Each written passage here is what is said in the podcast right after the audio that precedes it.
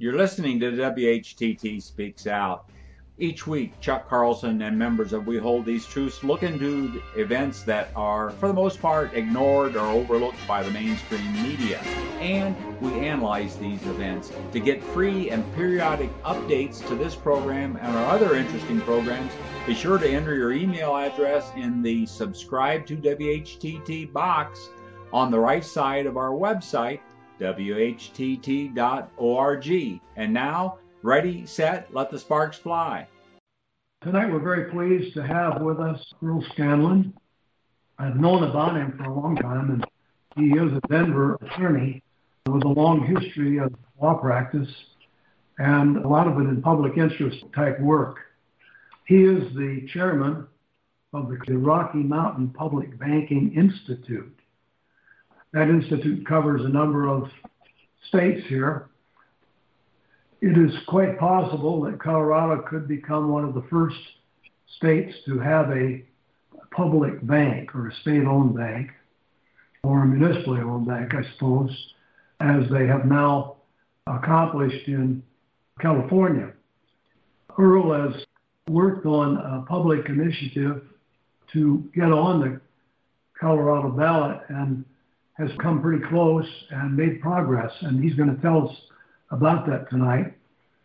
Earl is a dedicated, hands on kind of a guy who expects to get results, and he does get results. He told me he's competed in a national seniors tennis competition, and uh, he beat somebody in it who was significant and went on to lose to a guy who won the competition. So he's a pretty competitive guy. And we'd like to have him fill us in on, first of all, about their efforts here in Colorado to create a, a publicly owned bank, why he thinks it's worthwhile and important to dedicate so much of his life to this, and uh, why Colorado should adopt a public bank. We'd like him to share with us what a public bank will do who it will do business with and who it won't do business with, and uh, why this is good for us, why and how it saves taxpayers money. Now, North Dakota created a public bank some 84 years ago, or even earlier, depending on what you count. Ever since 1936, consistently, and I've talked to the, some people in the bank, and it's uh, really interesting to talk to them. And as best I can tell, it is the great example set for everybody else of why one should do what Earl is trying to do here in Colorado.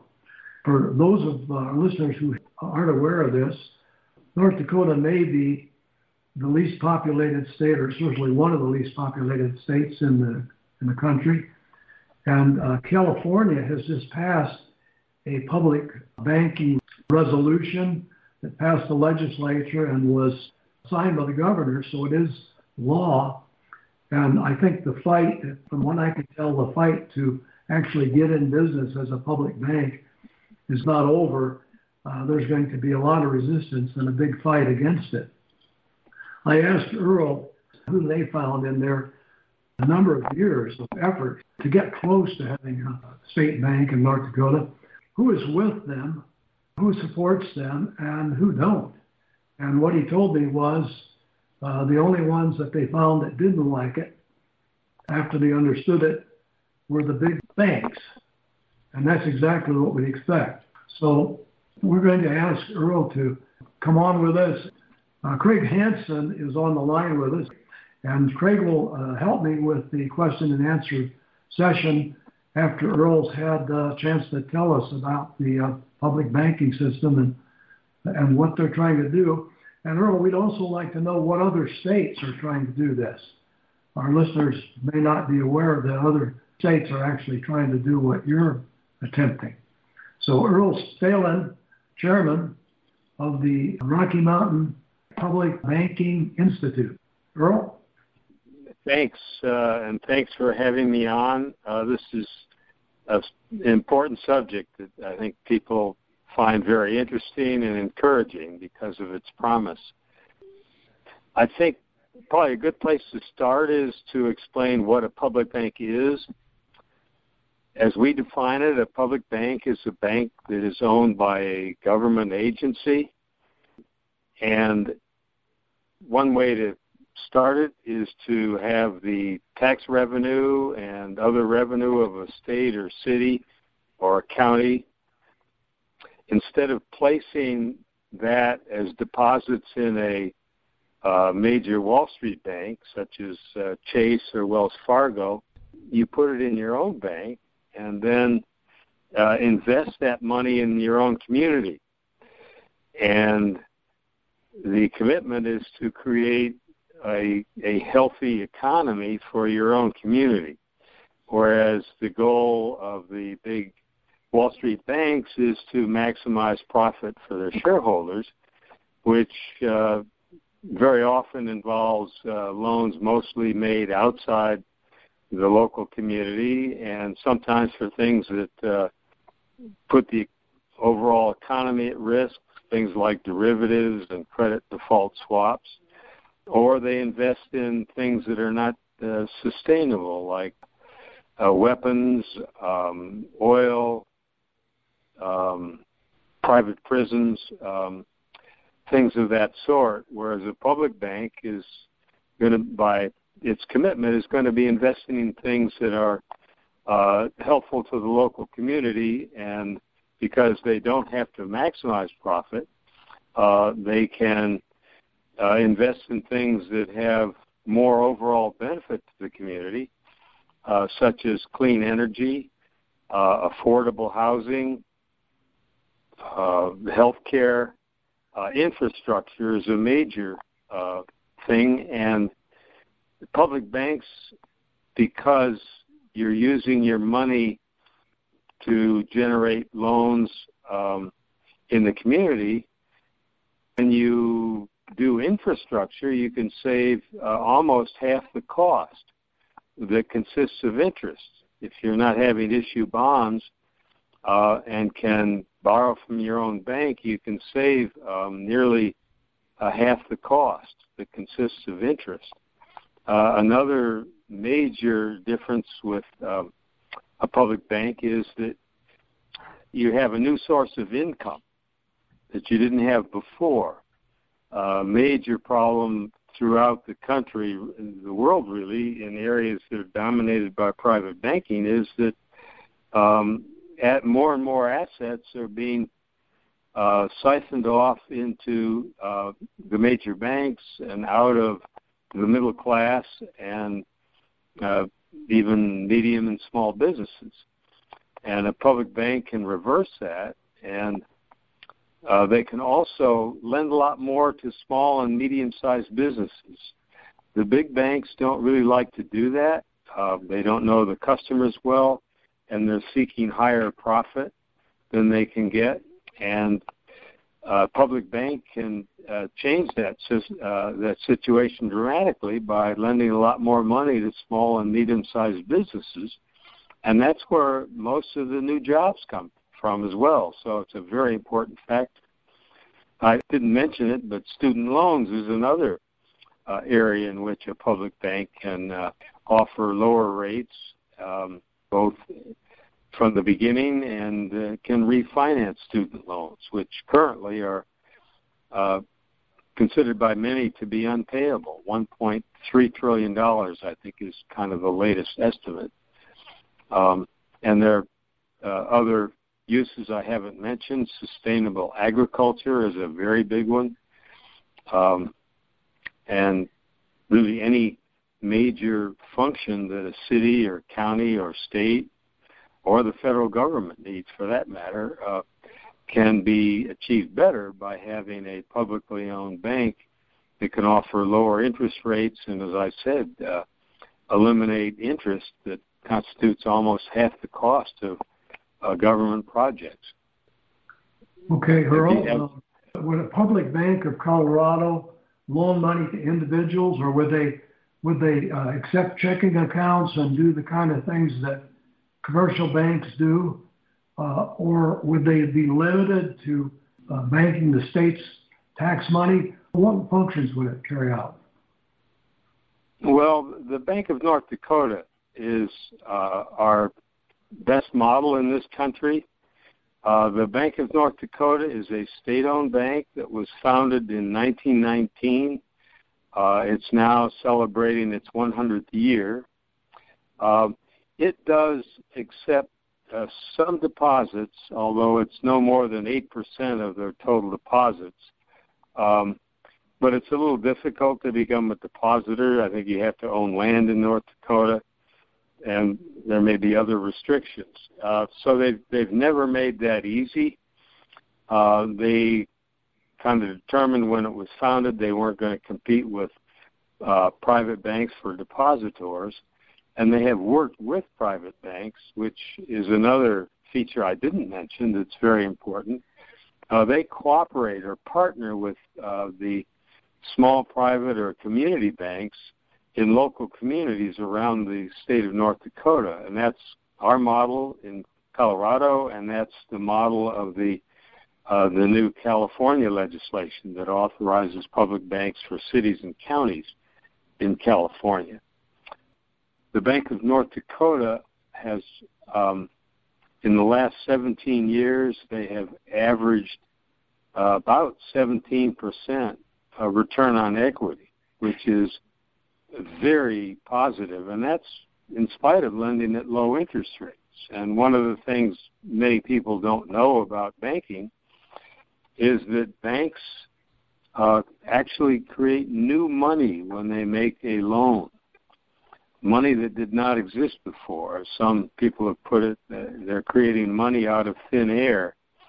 Um, another way to look at it is the the borrower's promise to pay uh, is allowed to be written in the books of the bank as a new asset.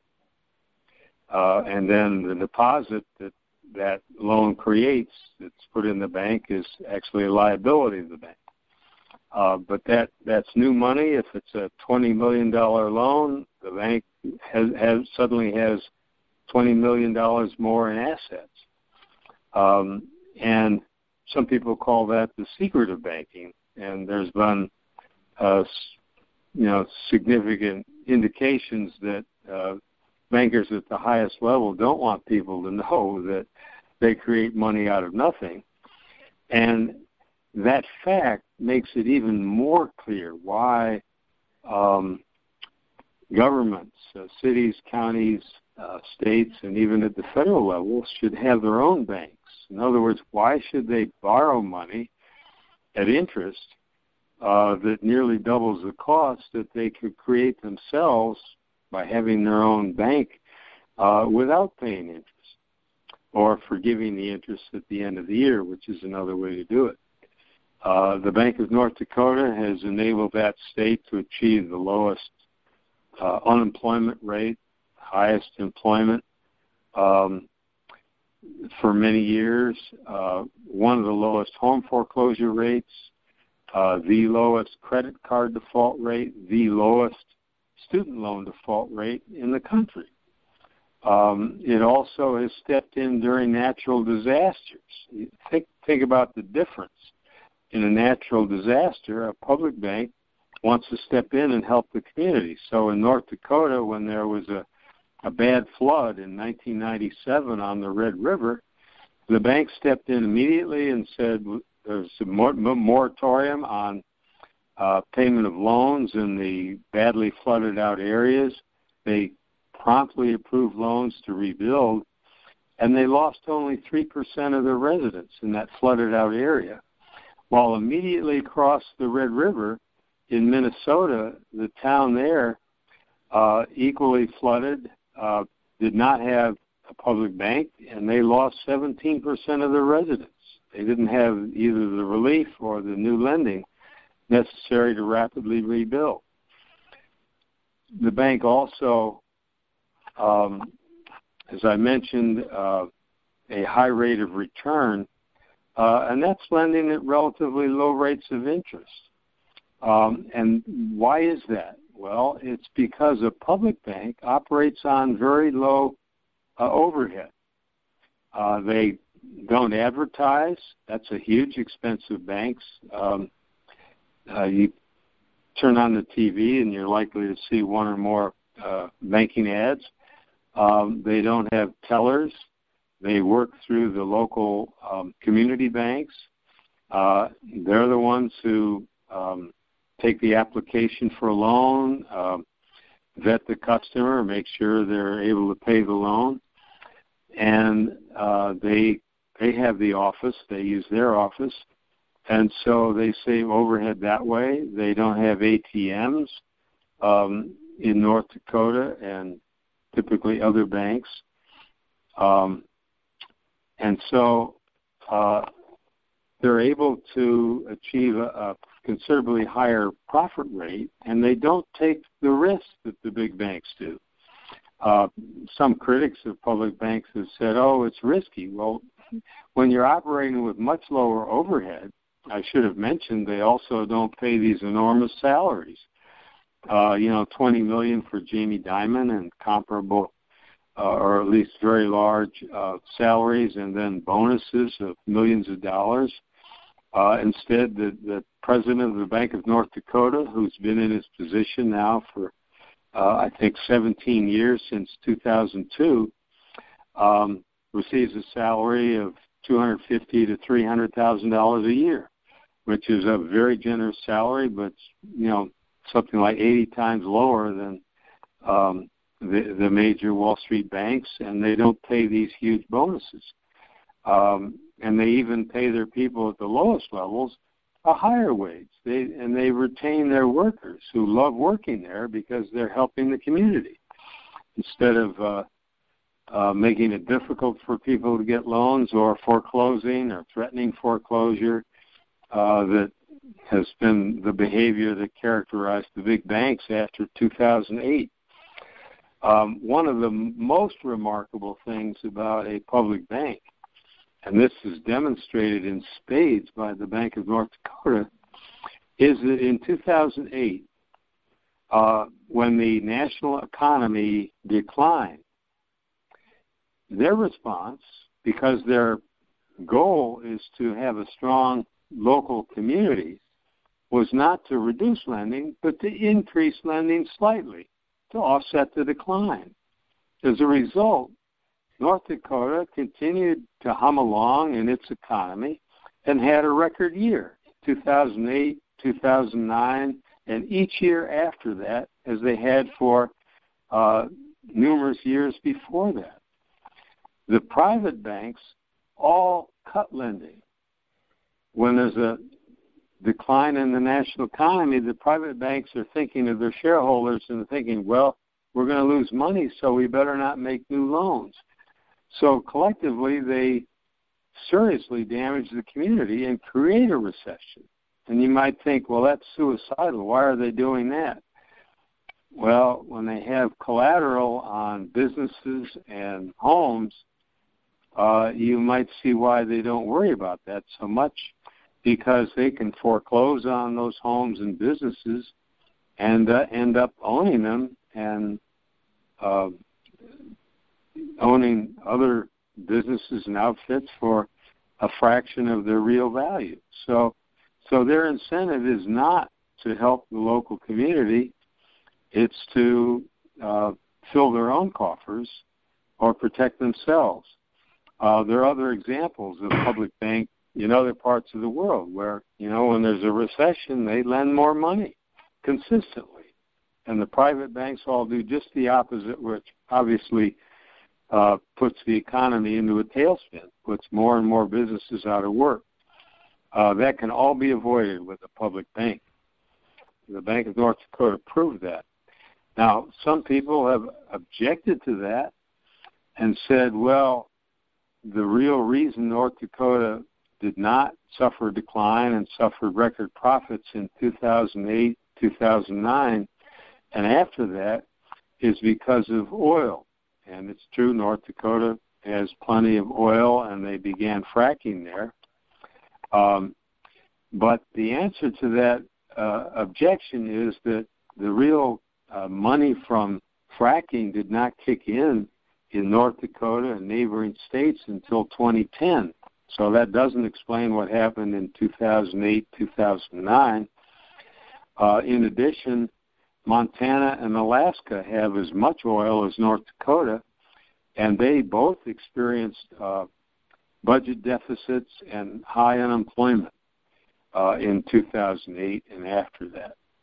Uh, and again, uh, in 2015, I think it was when the price of oil again dropped, the Bank of North Dakota again had record profits, and the state's economy uh, was reflected accordingly. And of course, as I mentioned, the Bank of North Dakota is supporting private banks throughout the state, the community banks, by making loans uh, together with them, and they review those loans, so you have a second tier to make sure they're lending to people who are uh, viable.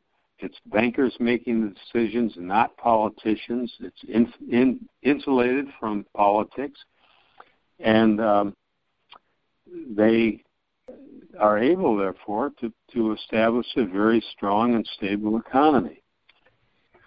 Earl, uh, yeah. we hold these truths is all about uh, attempting to expose and prevent the funding of massive armaments and war all over the world, which are not only being carried out all the time, but are being contemplated all the time. Um, would a public bank be required to join in the banking connections that finance war all the time? Uh, we're talking here about the Federal Reserve Bank which we have shown and proved, I believe, that without it, our federal government and our banks would not be able to finance wars all over the world. Would the Colorado Public Bank be required to join the Federal Reserve? If so, what influence would the Fed have on uh, on your business uh, system, and what would be the costs of that being involved in the Federal Reserve System? And I assume you would also buy the insurance, the FDIC insurance uh, that, that insures deposits, or you would, I presume, be required to buy that. Is that true? Um, not necessarily. The Bank of North Dakota was created before the uh, Great Depression and before the FDIC came into existence, and they're not a member of the Federal Reserve uh, and never have been, uh, and they don't need it. They have enough uh, backing. They they back their own uh, uh, bank um, with full faith and credit. Um, they do have access, though, to the Fed so-called window where they can get uh, very low interest rate loans through the Fed. Uh, a couple two years or so ago the fed started raising interest rates and they can still uh, get loans at those interest rates um, so a bank would not probably be required to join the fed and as i understand it the new california bill AB or Assembly Bill 857 that authorizes cities and counties to apply for a public bank charter through the state uh, does not require them to uh, become a member of the Fed.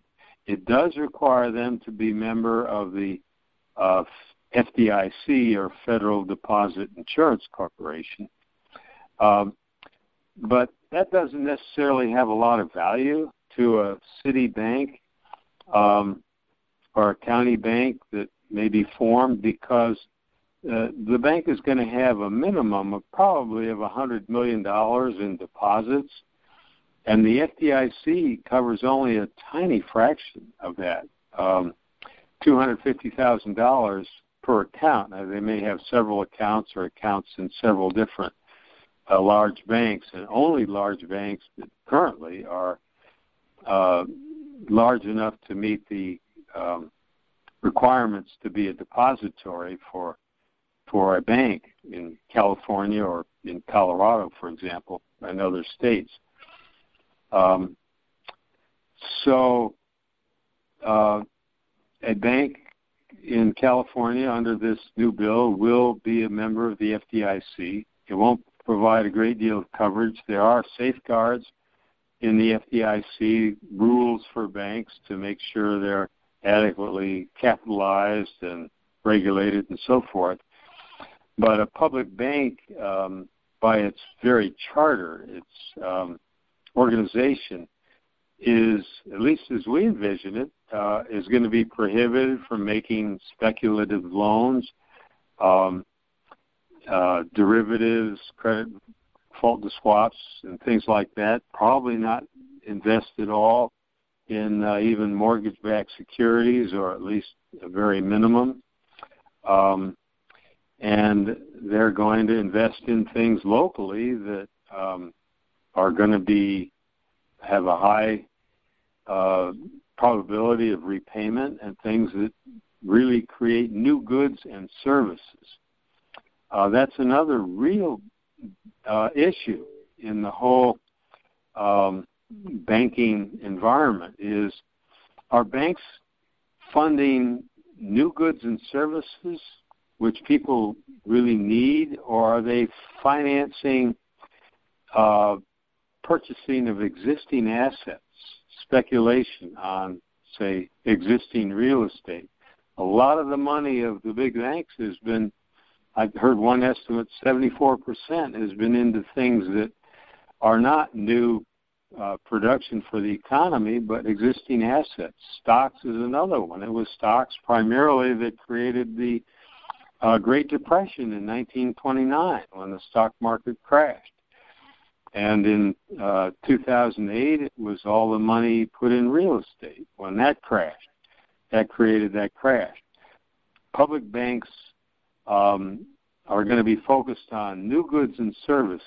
And when you look at what creates inflation, um, it's an increase in money uh, compared to existing assets. Well, if you're using the new money that a bank creates, you're always using it to to uh, create new goods and services.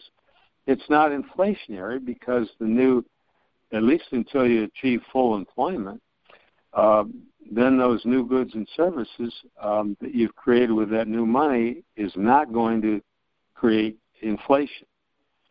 So it's a way to protect against inflation. Earl, I'd like to ask you a question out here in, in California. You mentioned that the money is created out of nothing. In the charter, we're talking basically a fractional uh, reserve system. How is that set up? What is the fractional reserve with a, a charter bank, and how is that administered? Well, a charter bank is going to be subject uh, to the same rules uh, on how much capital you have to keep in the bank compared to your loans. Um, it's about uh, 10 times, 10 to 1. Uh, and so a bank, when it creates new money, um, when it starts out, it's not going to be an issue, but when they get up to uh, 10 times the amount of capital, uh, they're going to need to stop, you know, making new loans except at the same rate that old loans are being paid off. And I, I mm-hmm. mentioned they create new money, by the way, when they make a loan. Um, it's also true that as each payment comes in on that loan, as the loan is paid off, the assets of the bank decrease by the amount of that payment mm-hmm. uh, because the the asset is the promise to pay, and as that promise gets paid off, why there's less that that promise is of less money remaining to be paid. And then uh, you mentioned that the, the resistance is from the big banks. How has that manifested itself, and what are you doing to combat it?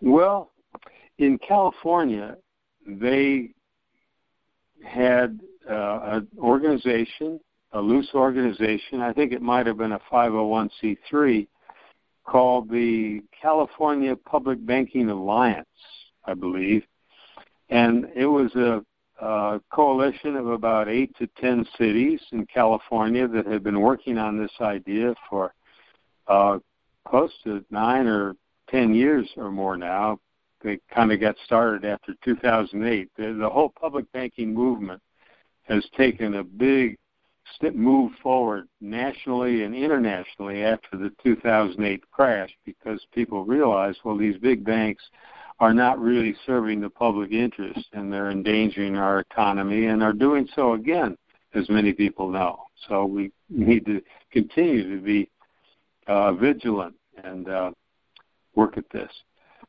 Excuse me, I, I lost the thread. Your question was? Let's see, uh, resistance from the big banks. All right. Well, they didn't uh, express a great deal of resistance during this campaign uh, that I'm aware of.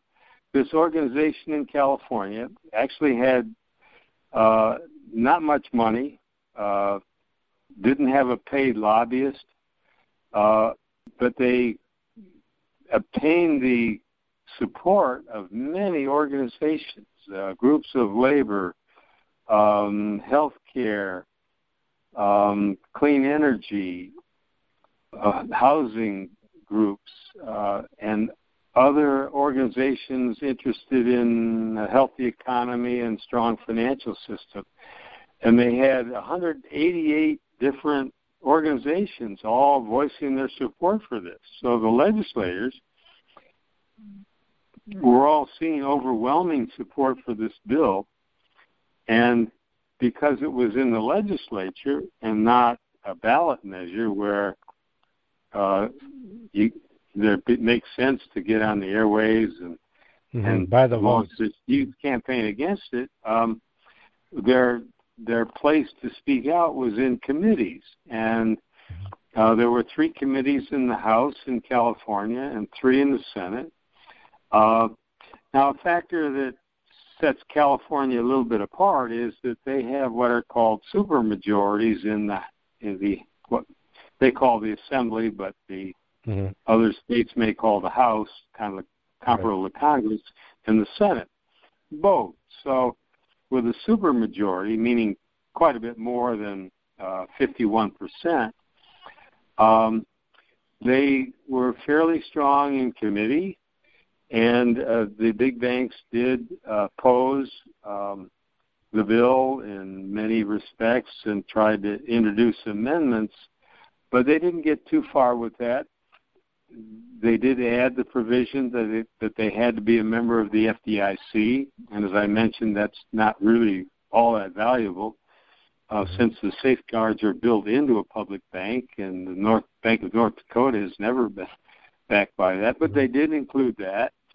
That will have, you know, some controls that you can argue whether they're really essential. Um, and they also said no more than two banks a year, um, and no more than 10 in seven years. So it'll be kind of like a pilot program, uh, see how it goes for California, Earl, this is really not a state bank, is it? It's a county and city bank, is what they're uh, chartering. Is that correct? That's correct. That's correct. And cities are the most likely because uh, politically it's easier in a city to get support for this and get it passed and enacted. And you've got big cities like uh, Los Angeles and San Francisco and probably San Diego uh, where there's uh, going to be a lot of support for this because they realize, oh my, we can have a stronger economy and uh, have money to do what we need to do to repair our roads, all these other things I mentioned, without raising taxes. And of course, that this is a nonpartisan uh, program in so many ways because um, whether you're Republican or Independent Democrat um, or or Libertarian, to have the money to do things that everybody agrees has to be done, like roads and highways and uh, education and those things, without having to raise taxes, is a huge plus uh, that these other groups, many of them, see um, the the advantages of. Yeah, that that's good. Out here in, in California, though, when you said this is uh, non-political, everything out here is political. So I, I can't imagine I- anything being decided without being being political. Whether it's the uh, the person that gets to be appointed to the to the chairman of that local city bank, whatever, that everything is political and agendas drive everything out here. So I, I'm definitely cautiously optimistic that this could even work out here.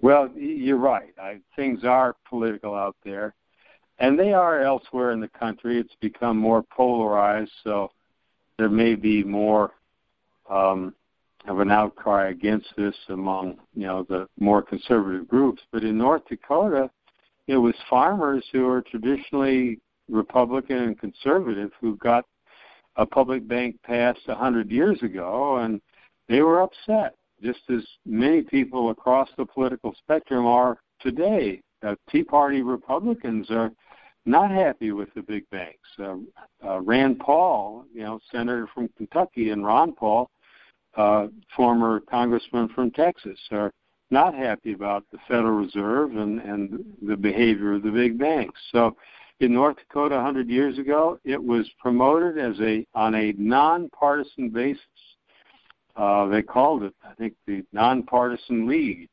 Uh, that you know they won uh, this election in the state legislature and they won the governorship and they got legislation passed to create the public bank.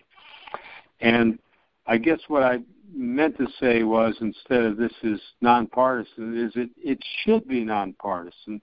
Right. If they're given enough information many Republicans and many independents and many libertarians will support this. Great. Thank you, Earl. You're welcome. Earl, we have a question that's come in here. Do you have any examples of public banks outside of the United States and are they successful? Uh, yes. Um, in Canada, nearby, not that far from North Dakota, the province of Alberta um, has had a um, a state bank or province bank now for 80 years, um, and that bank, this is in a state with only four million and some people, uh, now smaller than Colorado's five million. They have uh, 52 billion dollars in assets and 44 billion dollars in loans outstanding. Um, that is uh, a major benefit in Alberta, and they also, as I understand it, partner with um, uh, community banks. Uh, they've been very successful. Um, Alberta has been the most prosperous province in Canada of their 10 or 12, whatever provinces it is. They've contributed more money to the national economy than any other province.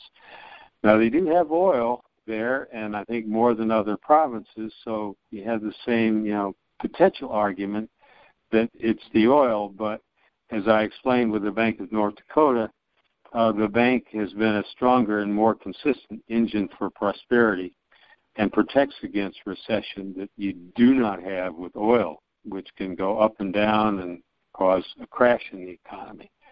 Uh, so uh, that's that's one example. Uh, South Korea has several nationally owned banks, and they grew at a tremendous pace. Have for the last 60 years, they were one of the very poorest countries in the world in the 50s.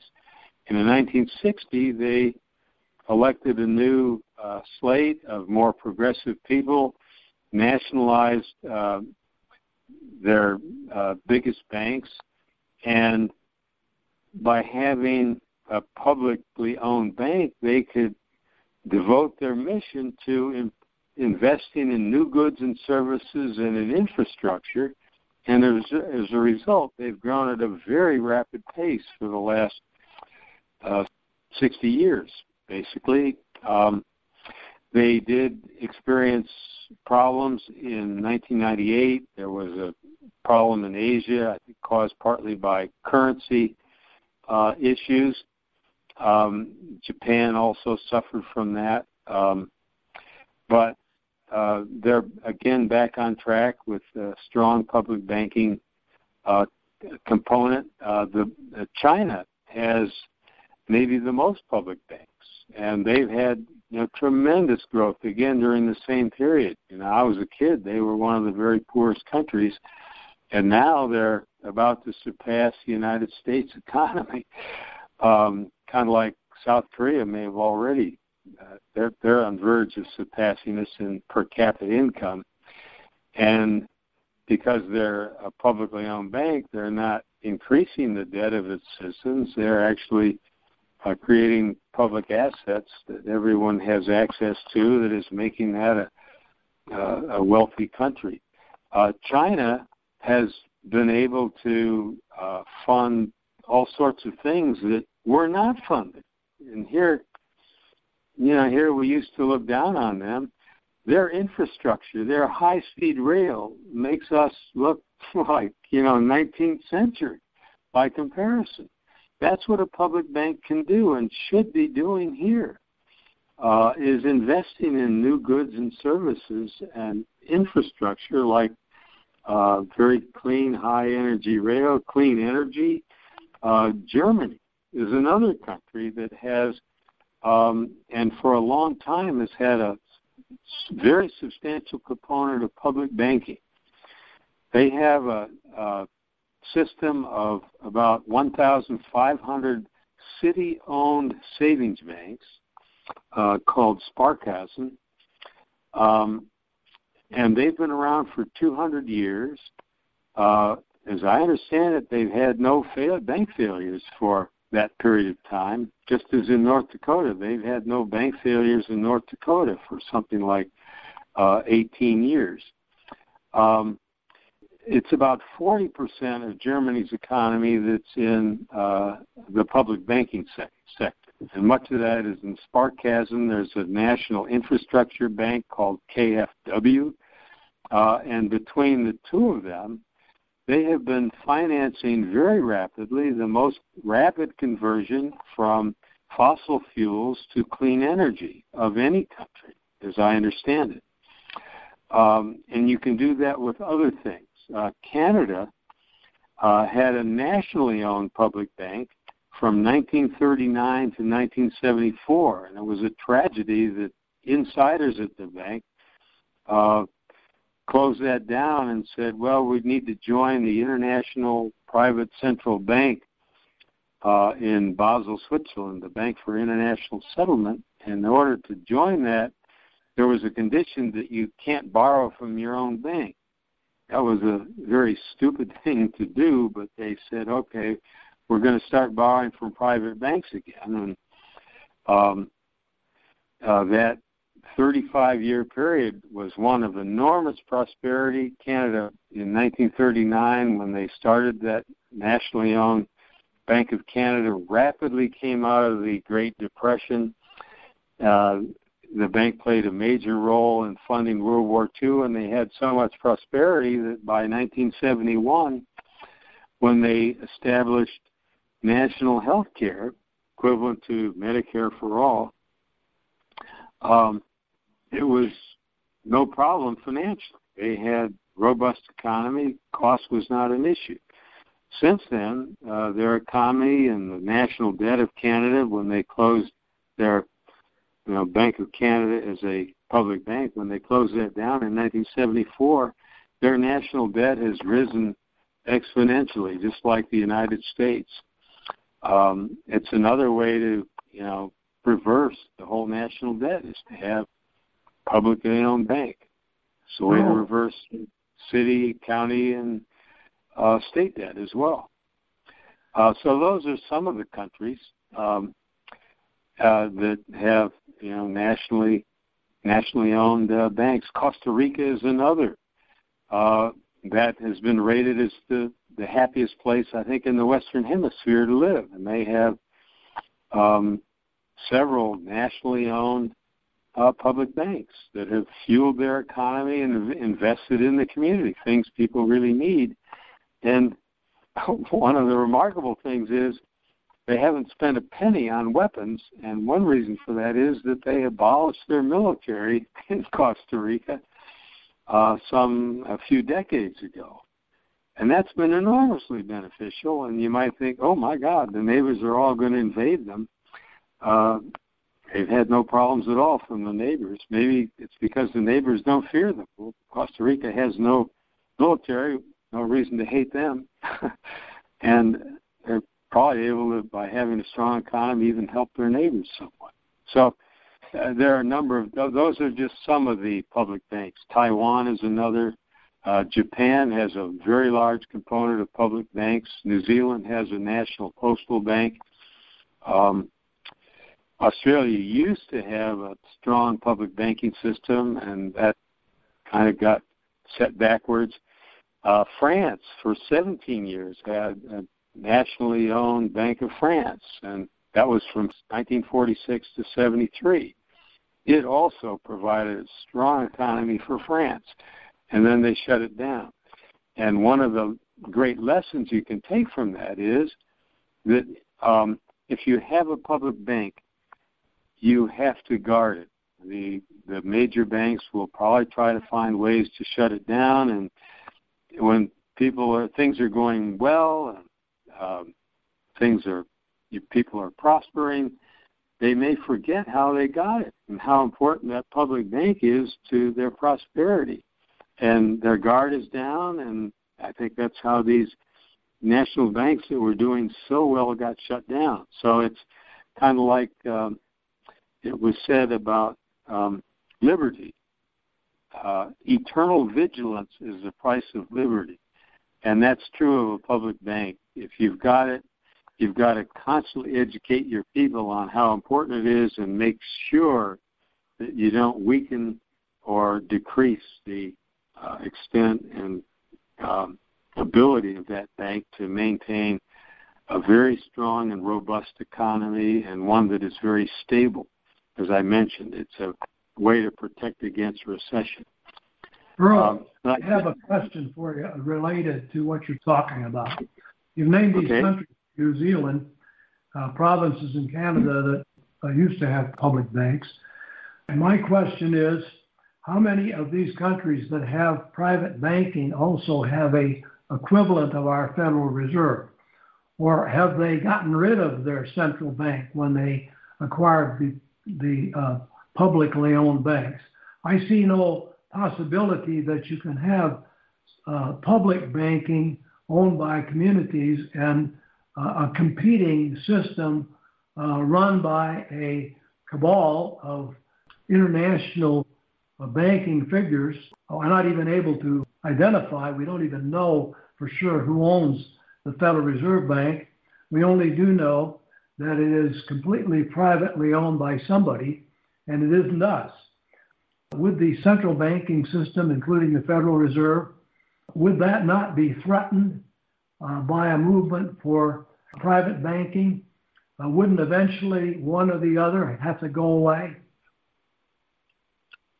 Well, part of our movement um, advocates that the U.S. Treasury uh, should be uh, nationalized, uh, or the, the Fed rather, the Federal Reserve should be nationalized. Um, the Federal Reserve is owned uh, by the banks that own the 12 branches of the Federal Reserve System. The private banks that own those branches own the Federal Reserve System, and the New, New York branch constitutes over 50% of the assets of the total system. Uh, and it is a privately owned central bank, and because that's who owns it, and they're the people who nominate the uh, directors or governors for for the Federal Reserve, the Federal Reserve has tended to serve the interests of the big private banks rather than the national interest. And if that were nationalized, uh, we could have several nationally owned banks that are focusing on uh, investing in our own economy and new goods and services rather than existing assets and inflating uh, creating bubbles in real estate or stocks or commodities, um, but instead investing in the real economy, the real productive economy for the benefit of everybody, and uh, in the process, uh, reducing national debt.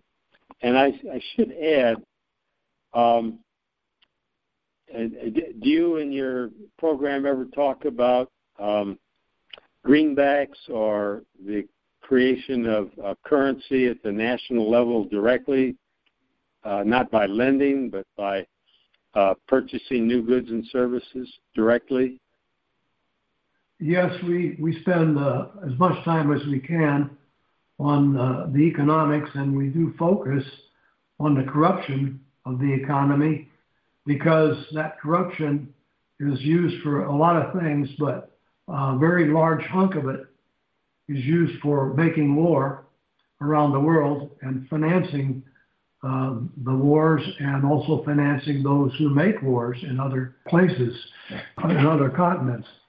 Uh, and so, yeah, we do talk about the war-making capacity of the of the Federal Reserve sponsored system. Right. Well, um, it's. I'll just mention that um, uh, under President Lincoln, um, the only president to do this in a major way, Congress exercised its power under Article 1, Section 5, uh, Part 5 uh, of the Constitution to create money directly by um, printing currency and using it to buy necessary goods and services, uh, primarily initially to fund the Civil War, actually. Uh, Lincoln had gone to Wall Street and was told that uh, he, they would fund the war, but they would charge uh, two to three percent interest per month, which is the equivalent of 24% to 36% interest. Uh, you can imagine how quickly the United States would have been bankrupted by that kind of lending to fund the war. And um, instead, uh, Lincoln went back um, and uh, his financial advisor, a guy named Carey, uh, said, Look, we can fund this ourselves, um, just the way the 13 colonies did. Um, under people like Ben Franklin, um, where they were able to uh, create their own uh, effective banks or lending operations as well as print their own money. And some were run better than others. Pennsylvania was one of the best. But as Franklin said, um, our colonies, by being able to uh, uh, lend and create their own money, are the most prosperous place in the world right now.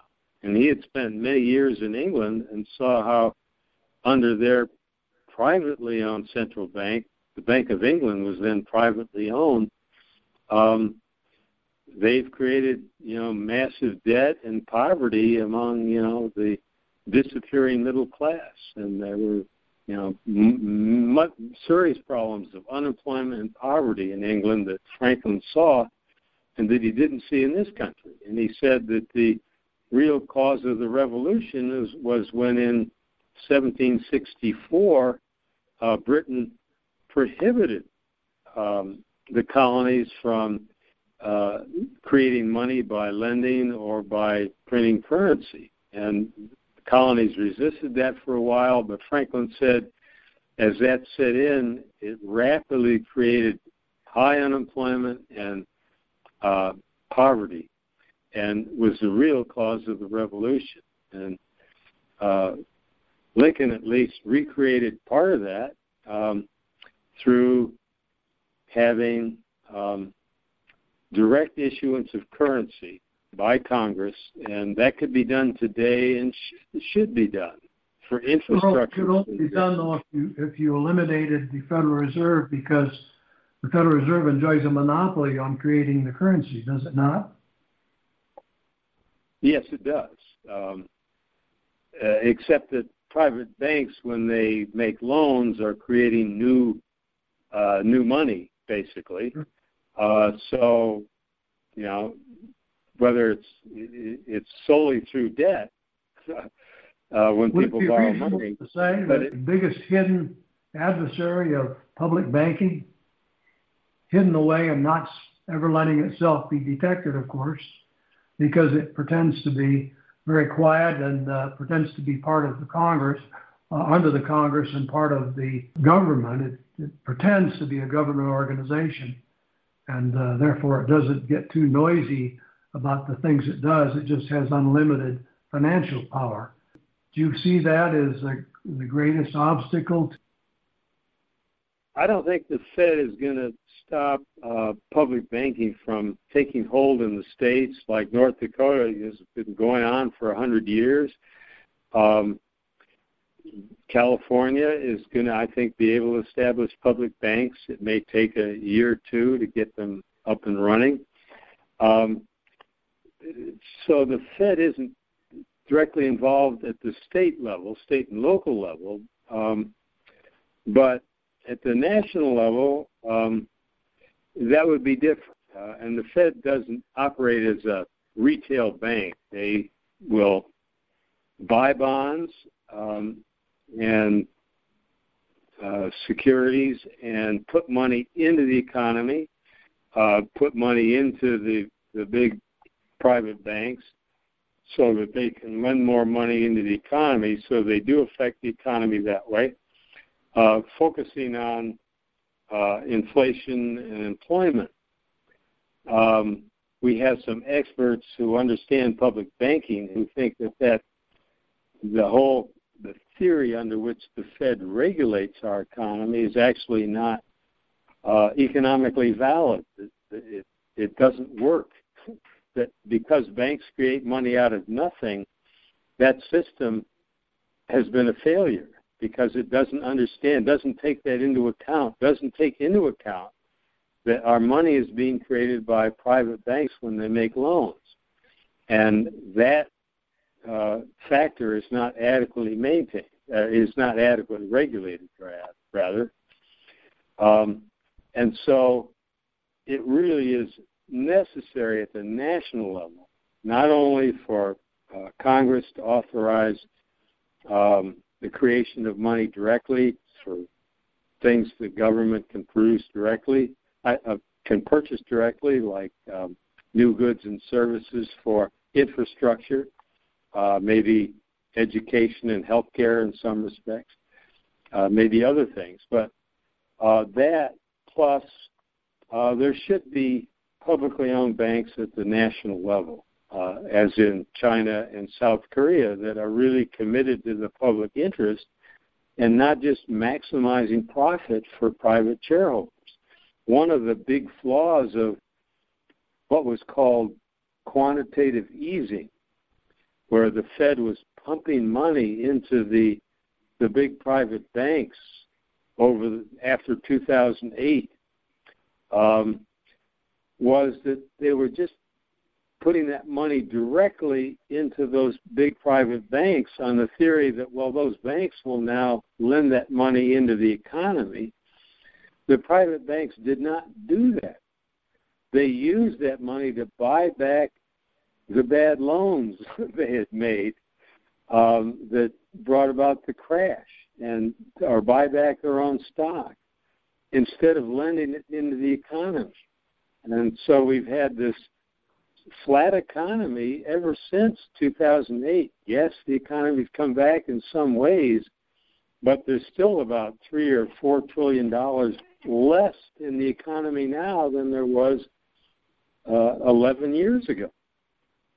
And that's where uh, national public banks, as well as public banks at the local level, could state and local level could make a huge difference by putting money back directly into the economy. And I should mention that uh, Ben Bernanke, as well as Milton Friedman, had suggested the idea of what they called helicopter money, it's kind of a humorous way to look at it, but having a helicopter fly over a city and, and maybe rural areas and just drop money. Because when the economy has much less money in it, our contracted economy, because banks cut their lending in 2008 to a massive degree, three or four trillion dollars less in the economy. Um, if you reverse that and drop new money in, people are going to start to spend it and get the economy revved up again. Uh, people may have forgotten this, but people lost pensions in the uh, 2008 crash uh, completely or to a very large extent. So many jobs that were full time and paid a real, really good wage have become part time jobs or at a much lower wage, like airline pilots working for a fraction of what they used to earn in many cases. Um, there's so many ways in which this economy is, uh, in spite of reports about it coming back from 2008, is not nearly what it was or what it could or should be. Um, and public banks, as well as public creation of currency at the federal level, are the most effective way to do that. Even though I should make very clear, it's not a panacea. It's not the only solution to our financial ills, but it is the one that I think of all the others that have been looked at is the one that would have the, the most impact. I think this is a great way to wrap it up. It's not a panacea for anything, but it is progress. And you've convinced me, Earl, and, and I really do believe what we both said in our own way that uh, our nemesis is the banking system that is dominated and run beneath the scenes by this Federal Reserve operation that is definitely private and, uh, in that sense, criminal and uh, that is unregulated and uncontrolled and really beyond our control and very arrogant as well. I think that what your group is doing is that you're uh, raising this issue. And the private banks would not by themselves eliminate the Federal Reserve System, but the knowledge of what they're doing and the, the knowledge of what you've shared with us tonight is the kind of thing that uh, could get rid of the Federal Reserve here. And uh, it would be interesting to know how many of these countries that have uh, substantial public banking don't have a privately controlled super bank over the top of the whole banking system like we do. I do want to um, make this last comment that I would strongly urge people to find out about your local public banking efforts wherever you are uh, volunteer, support them, contribute what you can. Uh, get on the website of the Public Banking Institute uh, or our Rocky Mountain Public Banking Institute or ellenbrown.com. Ellen Brown is the author of two of the leading books and founder of the Public Banking Institute. Uh, because it's going to take a great deal of effort of people uh, all over the country and the world, really, uh, to uh, move towards getting more and more public banks where we can reverse this uh, flow of money and income disparity and wealth disparity into the hands of you know the one tenth of one percent and back into the hands of the ninety nine percent uh, uh, of the you know the great mass of people and restore middle class. So please do whatever you can, read up on it, and take whatever action you can or contribute. Thank you for being with us. You're very welcome. Thank you, Chuck, for having me on, and uh, appreciate that of you and, and the rest of your organization. Thanks for listening. If you like this program, please let your friends know about it and our other thought provoking podcast. And be sure to visit our website, whtt.org, for a wealth of information on Christian Zionism and other critical issues that we face. Also, at WHTT.org, you can watch for free our award winning documentary film, Christian Zionism The Tragedy and the Turning, Part 1.